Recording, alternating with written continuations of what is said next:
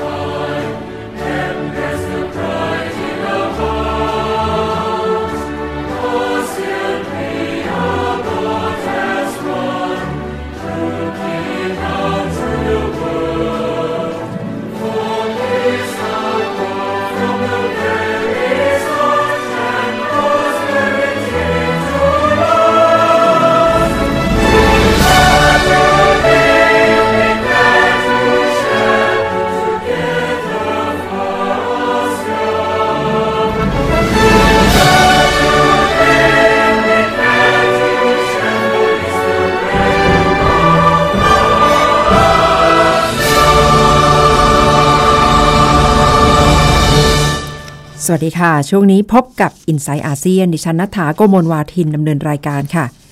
ขึ้นต้นกันด้วยเพลงนี้เชื่อว่าหลาย ๆ ท่านคุ้นกันแล้วนะคะ ว่าก็คือเพลงประจำของอาเซียน The ASEAN Way ช่วงนี้หลายประเทศในอาเซียนรวมถึงประเทศไทยกำลังเผชิญปัญหาเดียวกันนะคะ ซึ่งมีต้นตอมาจากอินโดนีเซีย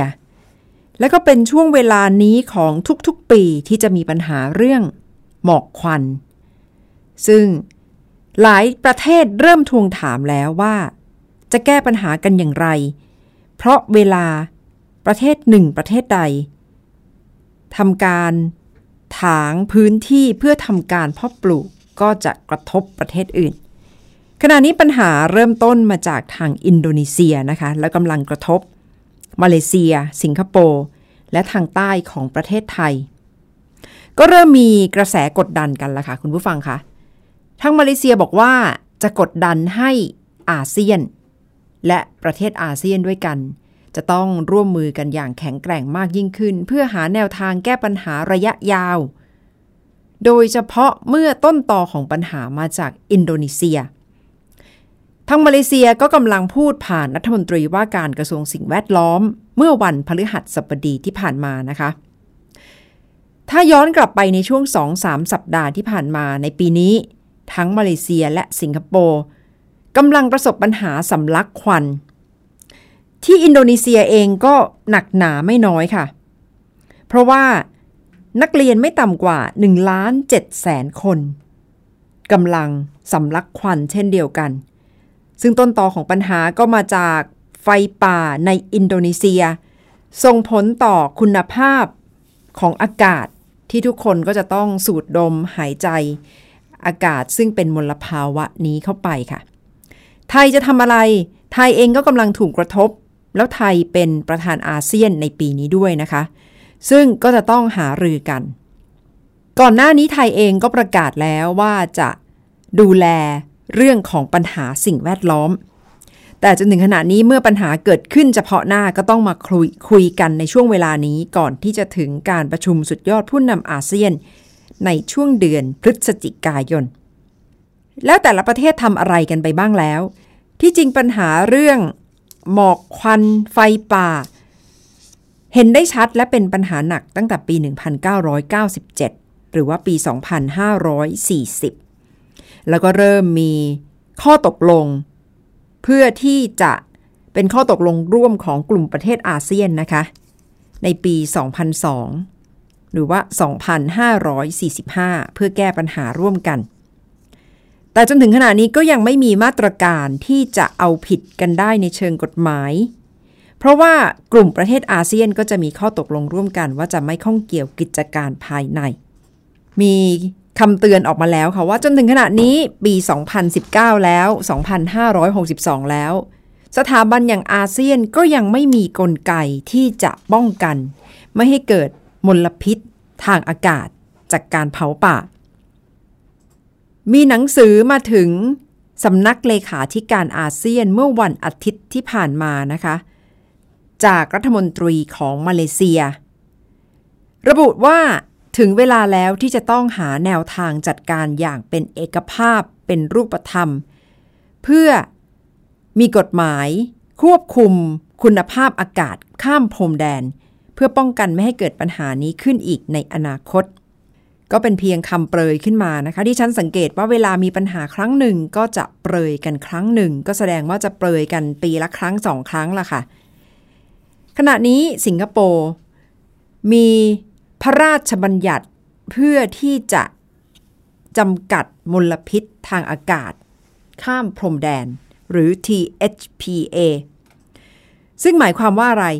หมายความว่าเสริมพลังให้รัฐบาลสามารถที่จะลงโทษ บริษัท หรือคนหนึ่งคนใด โดยใช้มาตรการทางกฎหมาย เพื่อเอาผิดกับบริษัทต่างประเทศ ที่ไป ลงทุนในประเทศอื่นแล้วไปสร้างปัญหาในเชิงมลพิษ ซึ่ง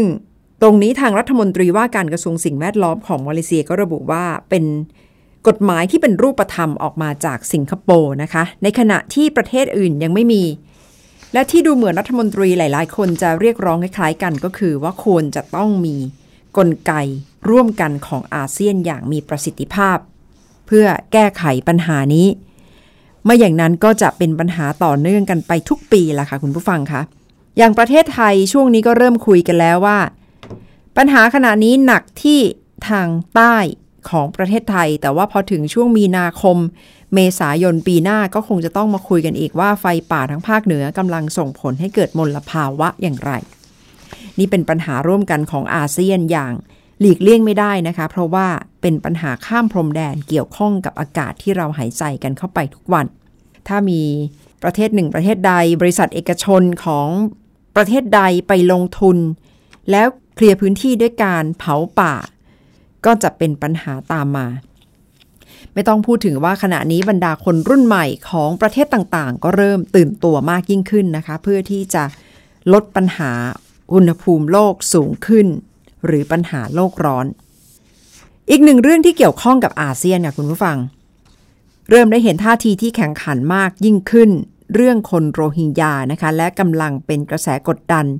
ไปที่องซานซูจี ที่ปรึกษาแห่งรัฐของเมียนมา มีรายงานออกมาค่ะว่า ทางสหประชาชาติซึ่งเป็นคณะสอบสวน ปัญหาโรฮิงญา กำลังส่งกระแสกดดันไปที่องซานซูจี โดยตรง ว่าอาจจะต้องสอบสวนองซานซูจี ในฐานะที่ก่ออาชญากรรมต่อมวลมนุษยชาติ องซานซูจีกำลังตกเป็นเป้ารวมถึงกองทัพของเมียนมาก็กำลังตกเป็นเป้าหมายด้วยนะคะ ของถแถลงการที่ออกมาถ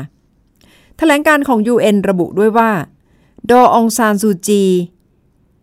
มีปัญหาในแง่ของการบริหารงานตั้งแต่ช่วงที่ขึ้นเป็นผู้นำประเทศ ตลอด 3 ปีที่ผ่านมา เพราะว่า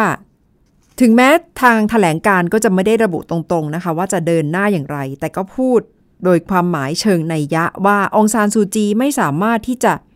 บริหารประเทศได้โดยตรงมากนัก แต่มีกองทัพคอยกำกับอยู่เบื้องหลัง ซึ่งรายงานของสหประชาชาติ ซึ่งดูแลด้านสิทธิมนุษยชนออกมาจากสำนักงานใหญ่ของ UN ที่นครเจนีวาประเทศสวิตเซอร์แลนด์ค่ะ บอกว่าคณะกรรมการที่สอบสวนเรื่องนี้ทำกันอย่างเป็นอิสระเพื่อที่จะเก็บข้อมูลเกี่ยวกับเมียนมา ระบุว่า 660,000 คนของคนโรฮิงญาที่ยังต้องตกค้างอยู่ในเมียนมาเนี่ยอาจจะเจอปัญหาฆ่าล้างเผ่าพันธุ์ และระบุว่า รัฐบาลเมียนมาไม่ได้ให้ความสำคัญในเรื่องนี้กับพยายามที่จะ สังหารทำร้ายผู้คน เป็นรายงานที่ออกมาโดยทางประธานคณะกรรมการ การค้นหาข้อเท็จจริงด้านสิทธิมนุษยชนของ UN นะคะประธานกรรมการก็คือมาสุกิ ดารุสมาน แล้วสิ่งที่ UN ต้องการคืออะไร ก็คือระบุว่า อาจจะต้องสอบสวนองซานซูจี มีปฏิกิริยาออกมาจากรัฐบาลเมียนมานะคะ ปฏิเสธ ข้อเท็จจริงในรายงานของ UN และบอกว่าเป็นการกล่าวหาเพียงฝ่ายเดียว เป็นการบิดเบือนข้อมูลข้อเท็จจริง และทางเอกอัครราชทูตเมียนมาประจำสหประชาชาติ ก็กล่าวหาว่าคณะกรรมาธิการที่เก็บข้อมูลเรื่องนี้ของ UN ทำไปโดย มีอคติมีความลำเอียง และถ้าเป็นแบบนี้ก็จะยิ่งส่งผลให้เมียนมาประสบปัญหาเรื่องเศรษฐกิจมากยิ่งขึ้นค่ะ รายงานของทาง UN ก็น่าสนใจนะคะคุณผู้ฟังคะเพราะว่าได้กล่าวถึง ปัญหาทางการเมืองที่กำลังเกิดขึ้นในเมียนมาด้วยว่า ต้นตอของปัญหาส่วนหนึ่งเป็นเพราะว่าองซานซูจีไม่สามารถที่จะตัดสินใจในทางการเมืองได้ เพราะฉะนั้นก็ถูกกดดัน ในแง่ของการบริหารประเทศผ่านนกลไกของรัฐสภาทำให้สถานการณ์เป็นอย่างที่เห็นเนี่ยแหละค่ะ เรื่องโรฮิงญานี่กลายเป็นปัญหาใหญ่เป็นความท้าทายเรื่องใหญ่มากๆนะคะที่เป็นโจทย์ต่อองซานซูจีมาตลอดตั้งแต่ขึ้นเป็นผู้นำสามปีสี่ปีที่ผ่านมาค่ะ เอาละค่ะนั่นก็คือเรื่องของความเป็นไปเกี่ยวกับอาเซียนในช่วงเวลานี้ ขณะที่ประเทศไทยในสัปดาห์นี้ เรื่องของการอภิปรายทั่วไปในรัฐสภาเรื่องของปมการถวายสัตว์ปฏิญาณ ซึ่งคุณผู้ฟังก็อาจจะได้รับทราบไปแล้วนะคะ ว่าตลอด 9 ชั่วโมง อภิปรายกันในประเด็นใดบ้าง โดยเฉพาะไฮไลท์สำคัญก็คือ การลุกขึ้นยืนอภิปรายของอาจารย์ปิ ปิยบุตรแสงกนกกุลจากพักอนาคตใหม่ค่ะ เปิดประเด็นข้อสังเกตเรื่องของการทำพิธีถวายสัตว์ ขณะที่ดรวิษณุเครืองามรองนายกรัฐมนตรีด้านกฎหมายก็ลุกขึ้นตอบเช่นเดียวกัน แต่ทั้งหมดนี้ก็อาจจะยังไม่ได้คำตอบนะคะว่า ประโยคสุดท้ายในการถวายสัตว์ปฏิญาณนั้นหายไปไหน ถ้าไปดูในภาพรวมเรื่องของการสาบานตน เรื่องของการถวายสัตว์ เกิดขึ้นมีความผิดพลาดเกิดขึ้นมาในยุคของอดีตผู้นำบางท่านนะคะ โดยเฉพาะประธานาธิบดีบารักโอบามา แต่ก็ได้เห็นแนวทางแก้ปัญหา ติดตามจากรายงานของคุณชลันทรโยธาสมุทรค่ะ I, Barack Hussein Obama, I, do Barack- solemnly swear I, Barack Hussein Obama, do solemnly swear that I will execute the office of President to the United States faithfully, that I will execute the off- faithfully the pres- office of President of the the, office United of President of the United States faithfully and will, to the best of my ability, and will, to the best of my ability, preserve, protect, and defend the Constitution of the United States. preserve, protect, and defend the Constitution of the United States. So help you God. So help me God. Congratulations, Mr. President. ความผิดพลาดในพิธีสาบานตนเข้าดำรงตำแหน่งประธานาธิบดีครั้งแรกของประธานาธิบดีบารักโอบามา เมื่อ 20 มกราคม 2552 เกิดจากการที่ประธานศาลฎีกาสหรัฐจอห์นโรเบิร์ตผู้กล่าวนำคำสาบานตน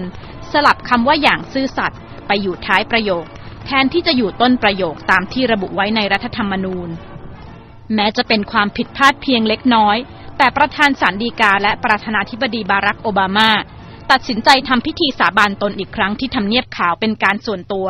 เพื่อให้การกล่าวสาบานตนเป็นไปอย่างสมบูรณ์ โอบามายังพูดคุยกับนักข่าวอย่างติดตลก ว่าตัดสินใจสาบานตนอีกครั้ง เพราะว่ามันสนุกดี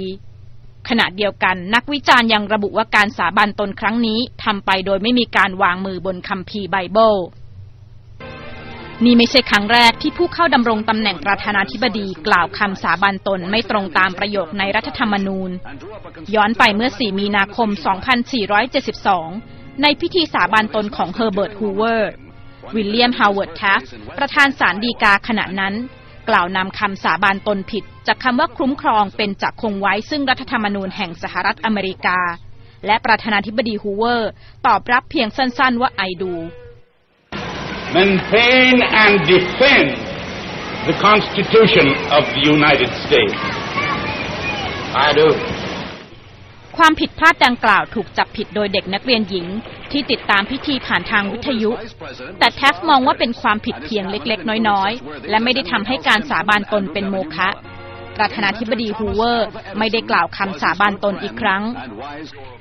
การกล่าวคำสาบานตนไม่ตรงตามข้อความในรัฐธรรมนูญยังเกิดขึ้นอีกหลายครั้ง ประธานาธิบดีไอเซนฮาวร์ไม่ได้กล่าวคำว่า the หน้าคำว่า president และประธานาธิบดีนิกสัน เพิ่มคำว่าแอนในการกล่าวคำสาบานตนปี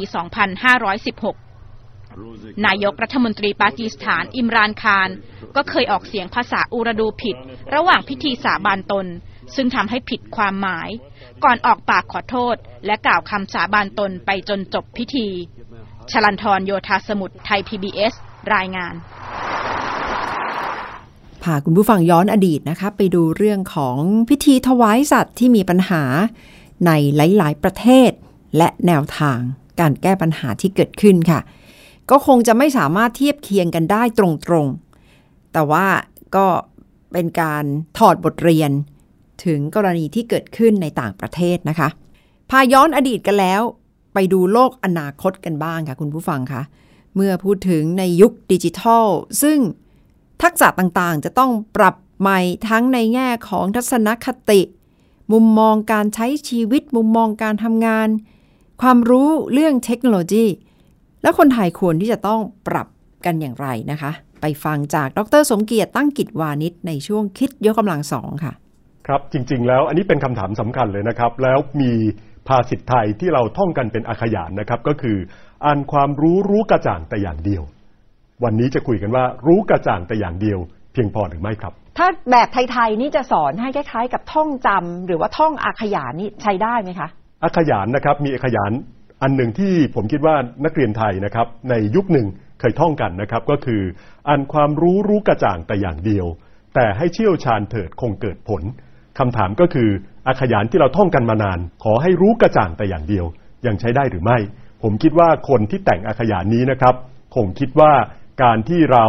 รู้อะไรเปิดปะไปหมด แต่ไม่รู้จริงสักอย่าง คล้ายๆ กับที่ถูกเรียกว่ารู้แบบเป็ดนี่นะครับ มันใช้การไม่ได้คำถามก็คือ ถ้าเปรียบความรู้เป็นแบบเป็ดใช้การไม่ได้ ต้องเป็นสัตว์ประเภทไหนครับ จึงจะใช้การได้ครับ ตรงนี้ขอยืมนะครับ แนวความคิดของนักปรัชญา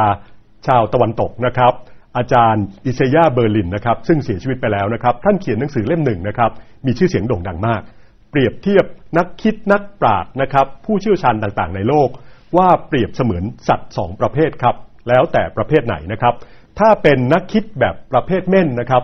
เม่นก็จะรู้อย่างเดียวลึกซึ้ง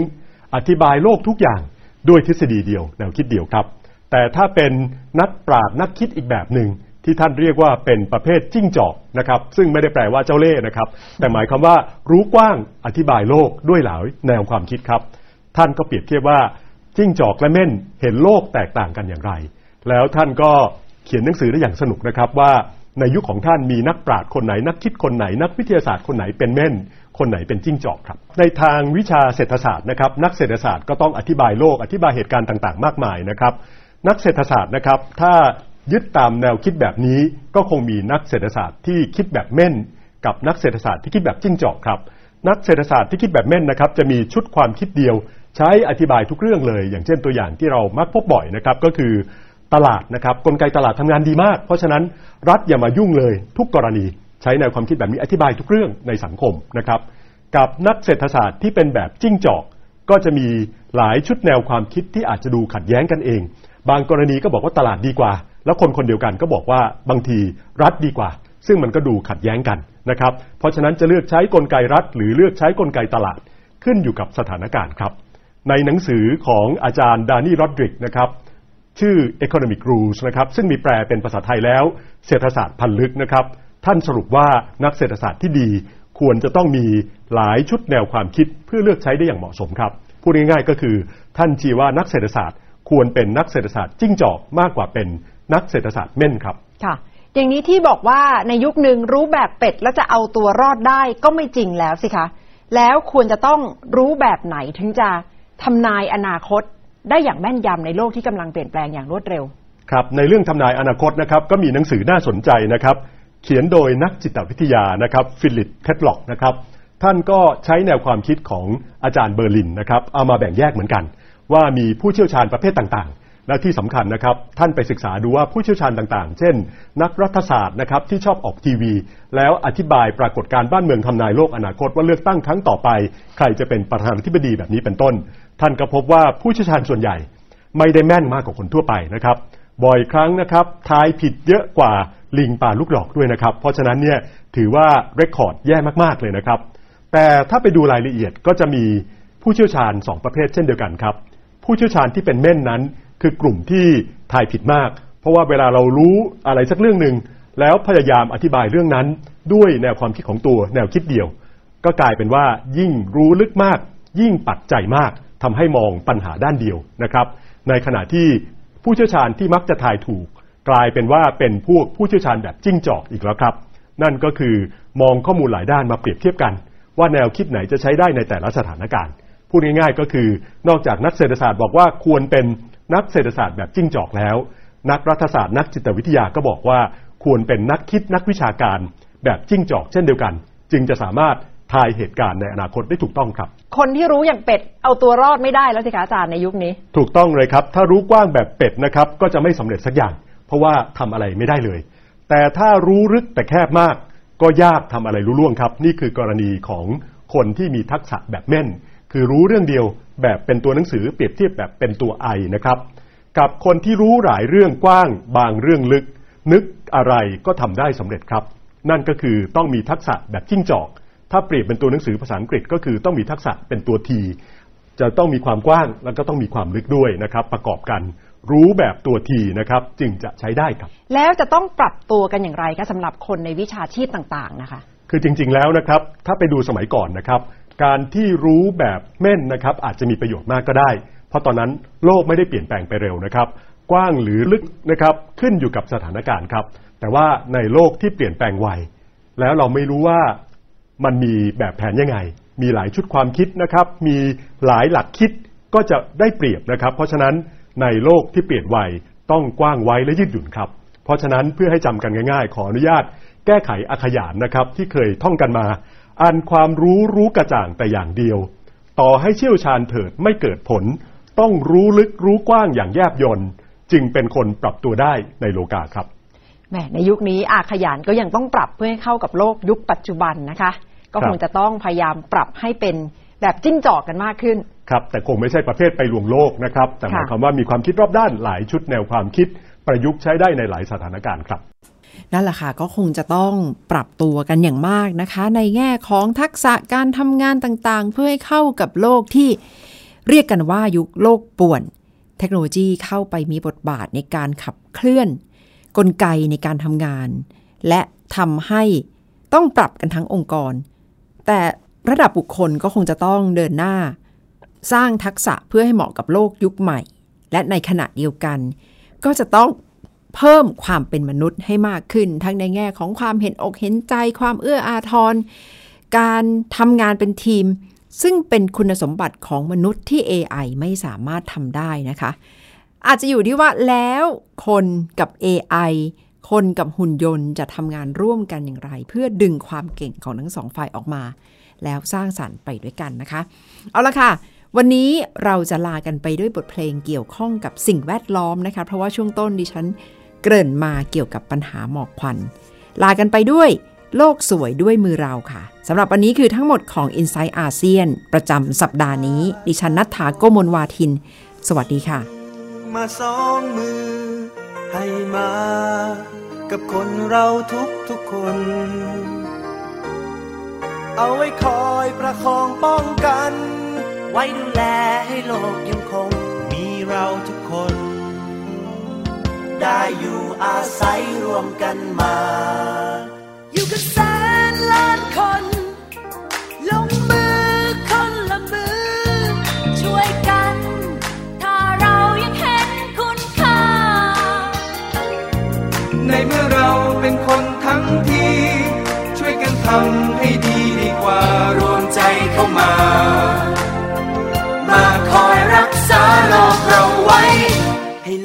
สวย พวกเรามาช่วยกัน รับรู้ด้วยกัน แล้วทำให้โลกนี้สดใส อยากให้โลกน่าอยู่กว่านี้ เป็นโลกที่เราฝันใฝ่จะสวยอย่างไร เป็นไปได้ด้วยมือของเรา ให้โลกเราสวย พวกเรามาช่วยกัน รับรู้ด้วยกัน แล้วทำให้โลกมีสดใส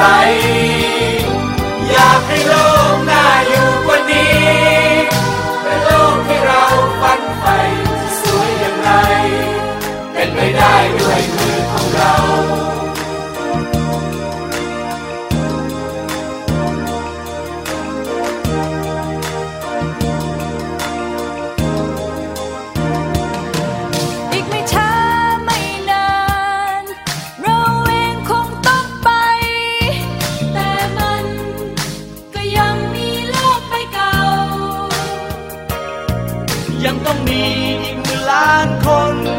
เข้ามาอยู่ที่นี่แทนเราคือเด็กของเรา เด็กๆที่เขาไม่เดียงสาให้โลกเราสวย